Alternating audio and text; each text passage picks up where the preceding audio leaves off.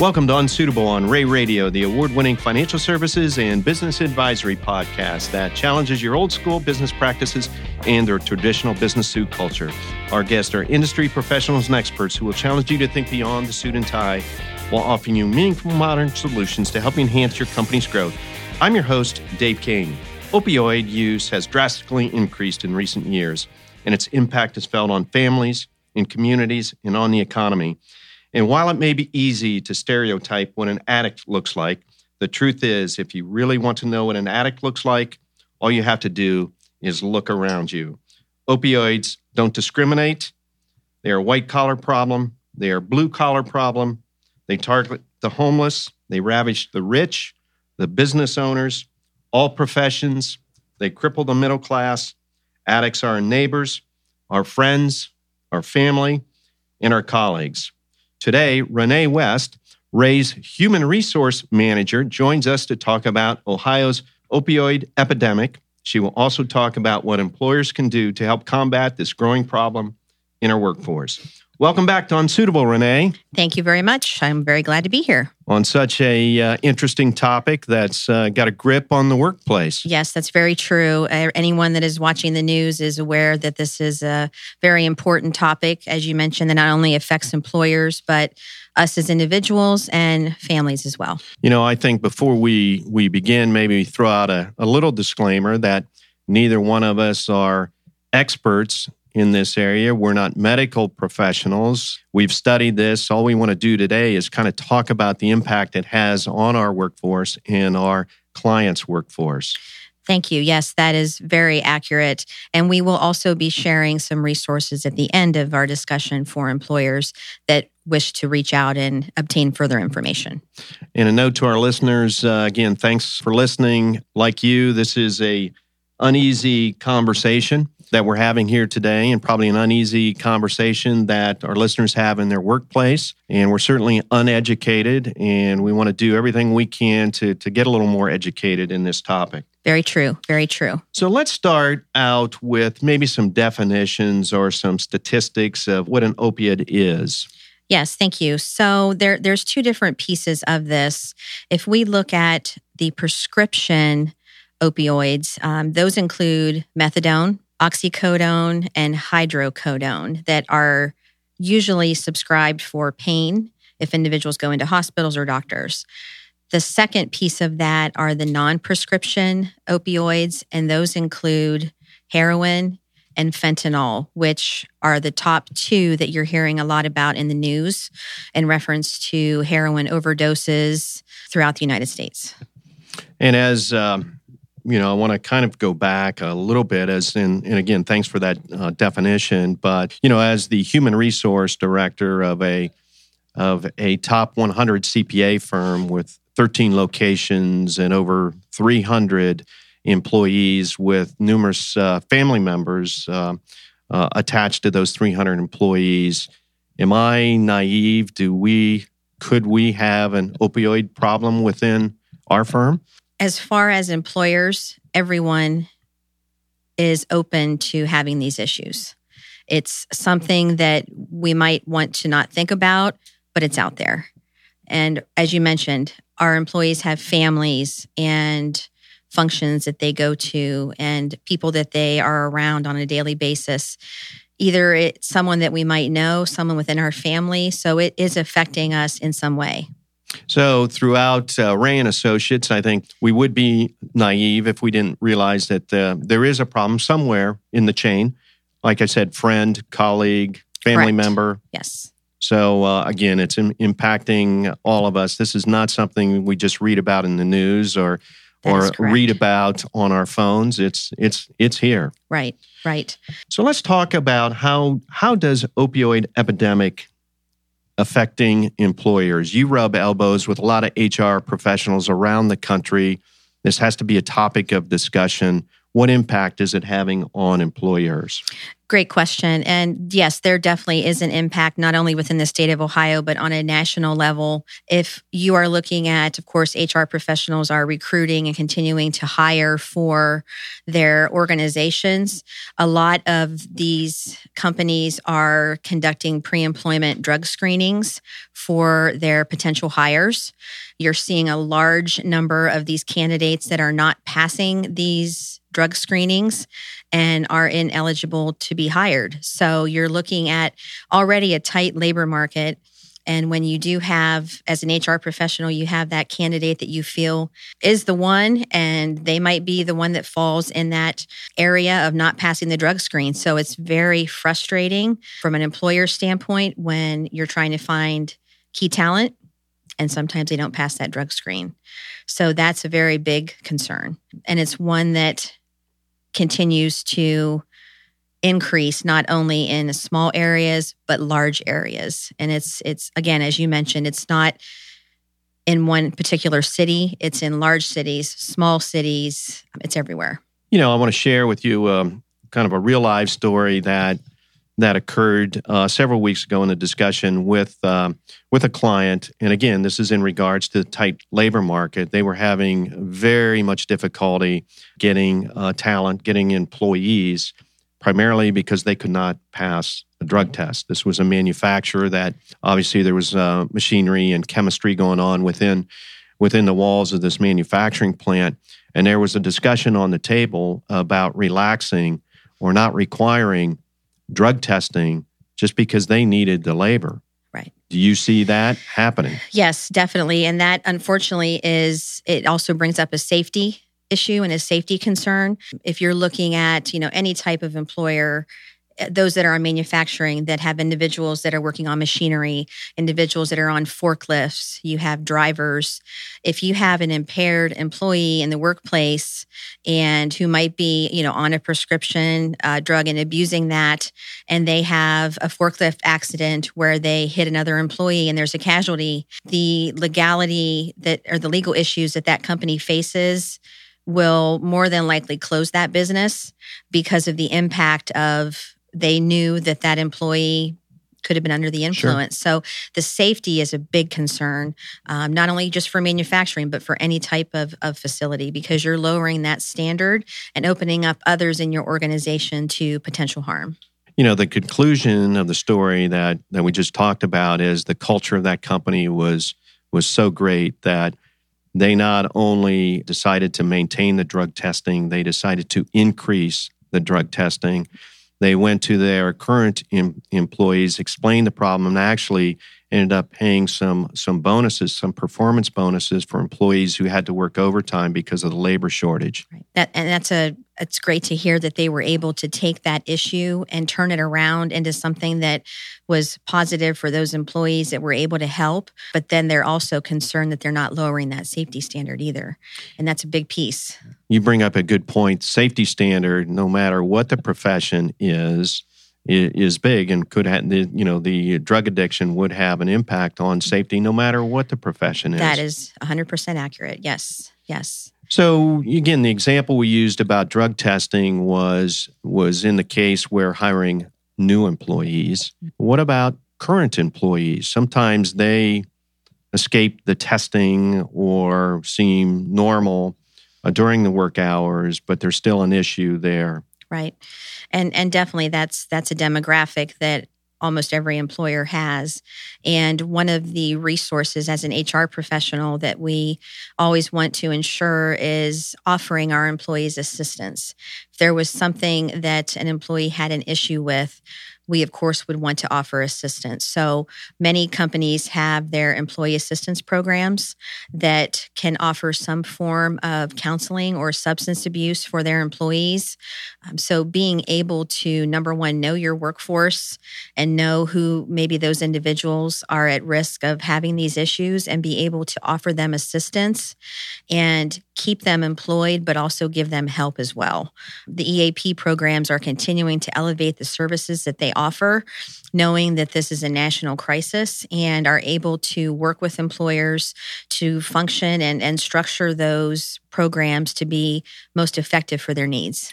You know, you use the term health crisis, and I believe we do have a health crisis. We may not realize it at all levels, but in our discussions uh, pre production, uh, you brought a lot of statistics uh, to my attention that I was not aware of and it is a health crisis. It is. And if you look at uh, just the Center for Disease Control has a lot of resources out there um, that provide a lot of statistics. But if you're looking at the average day in the United States, around 46 people die every day from some form of overdosed or prescription item. Can I have that number again? That was a- 46 people die every day and those are the the deaths that we're aware of.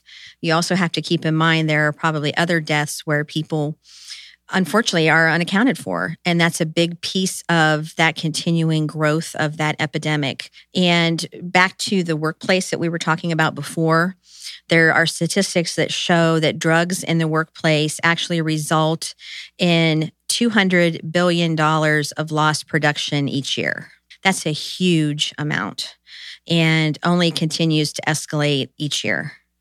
You know, you mentioned the lost production, and you know, let's let's let's throw in there the cost of you know the health insurance, the medical costs, the assistance programs that maybe aren't included in that number that are escalating. That is very true. The healthcare cost and the renewals that companies are seeing are continuing to increase because of that additional, as you mentioned, uh, cost associated with the EAP programs, cost for employees going or individuals going into a hospital to seek treatment, overdose uh, prescription items that are just way out of control right now. So it's the healthcare system is seeing that effect and unfortunately have to pass that increase on to employers who eventually pass it on to employees unfortunately. And uh, it, it's getting harder and harder to pass those kind of costs on to the consumer. Definitely definitely. And there right now there is some legislation that has come forward as of june 22nd of actually, I'm sorry, June 26th, um, there's a House of Representatives Bill 6 that is the Patients and Communities Act that actually passed the House of Representatives. That is a number of different items relating to the crisis with the opioids. Um, and we'll provide information on our website here later that will actually take individuals directly to the website that talks about this. But this is a bill that is gaining momentum, that it will be next taken to the Senate and is seeing, uh, if we're hearing that the probability of this moving on to the president is very high. So this is something that will continue to pass additional expense onto employers through the insurance programs. You know, occasionally on this program, we like to dip into politics or whatever, and you brought up uh, some some issues in in Congress. In your opinion, your humble opinion, is this going to be a bipartisan issue in this in this situation? No. What what we're hearing is no matter what the party affiliation, this is a national crisis. And it is something that is going to need to have everyone's attention no matter what type of party that you're from. So there's a lot of there's a lot of as you know there always might be a few that are in there but um, the president is definitely supporting the funding of these programs and knows the impact that it's having on employers and, and people within the United States. I suppose you remember the good old days in the HR world where you had to worry about, you know, evaluations, uh, evaluations of the employee and the 360 stuff and and all of those things. Now you have one more thing on your plate. We do. We do. It's and HR is never a dull profession, but there there are a lot of things that we need to be sure that we keep up on and share like we are today, as these things are important for everyone to know. You know, and when when we talked yesterday in in advance, we we both were a little bit uneasy with this conversation, and I mm-hmm. think that's maybe a start that these conversations have to be had in the boardroom at staff meetings. It's a form of education. We have to become more and more educated. It is and and that's very true. It's so important that you know if you look back 10, 15 years, you know, the thought of heroin and, and those type of drugs uh, were of a demographic of homeless people or individuals that you know didn't go to high school or all different stigmas associated with it. Um, now there's no individual that is that can be away from this that everybody can be affected. And that's what's different now. And we can't bury our heads anymore. And um, this is affecting our children. It's affecting schools. It's affecting everyone. You know in in the communities that Rea operates on in uh, are you aware of any programs where, if there are uh, prescript uh, drugs in the uh, in the home, how can you dispose of that? Do you know of any programs in our communities? Um, yes, uh, check with your local chamber of commerce, but a number of different communities will have what they call buyback days or drop off days with the uh, sheriff's office, where if individuals have prescriptions that they have extra of, um, there are ways to dispense of that. And we'll also share that resource on our website as well. But there are avenues to be able to help with that. And certainly, conversations with your family physician are always important in this area. Definitely. Again, a form of education. You know, uh, you had mentioned you have you have two high school age uh, children. Is this is this something you guys talk about at the dinner table, or is this a topic off limits? Uh, no, we talk about this all the time, and I am continue. I continue to be amazed each day of what our children are exposed to and what they are able to get if they want it. And this in our household, we know we've talked about the importance of us talking and sharing resources and, and helping our children to know how to make right decisions, but also how to be safe when they are in school or they're out at an activity or they're a sporting event. But this is something that is affecting our children. When you have a daughter that can tell you that she can go anywhere and find any type of drug, it's very scary it absolutely is terrifying. And as a parent, it's something that, you know, from I, my husband and I are both very passionate about being sure that our kids know that they have a resource if they come into a situation. So we want to share those resources and those resources are out there in all communities. A lot of the communities are starting programs within the high schools to help students to make uh, appropriate decisions in relationship to these types of issues. Um, there's a lot of resources for employers that um, and employees that they can take advantage of Sure, and and again, I, I think that was a fantastic example, and and uh, and I'm proud that you were able to share that. Those those aren't easy conversations to share with someone outside the, you know, the the dining room table. Right. But but that has to occur. I think that's maybe one of the right. areas we have to do better. And like I mentioned, I think that also could occur at the business level. Definitely, definitely. So again, I want to go back to you know the, the what can the employers do is certainly affecting the bottom line, probably morale. You know, what else are you seeing that can be done at the business level? Sure. And, and so that's a great question. One of the questions that we receive a lot just from the colleagues that I work with is as an employer, what can we do when we're hiring if we have an individual that we want to hire that we know is maybe a recovering addict? What are our legal obligations and again we're not lawyers but what is a what's a best practice for us to do so we always want to let individuals know that a current illegal drug user is not protected under the Americans with Disabilities Act. However, if you have an employee that is a recovering addict, they are protected under the Americans with Disabilities Act. So there are different regulations that if you have an employee that you're working with and you want to help them, being able to show that there's that employee assistance program. If others in the company see that there's an employee that's struggling and the company is taking time to help them, that can help with morale as well. But it's definitely important to know as an employer what your rights are and what the the candidates' rights are too as they're coming into the workplace. So, good point. I mean, there's some legal issues mm-hmm. that we bump up against, and and it's not as simple as this is maybe maybe it's not three strikes and you're out. Could right. it be one strike and you're out? It all depends on the circumstances surrounding that that right. particular case. Right. So, what is being done? Preventative measures within the state of Ohio. Rea and Associates practices throughout the state of Ohio. And I certainly think that, you know, it's important to talk about what's going on within the borders of Ohio. Mm-hmm, sure.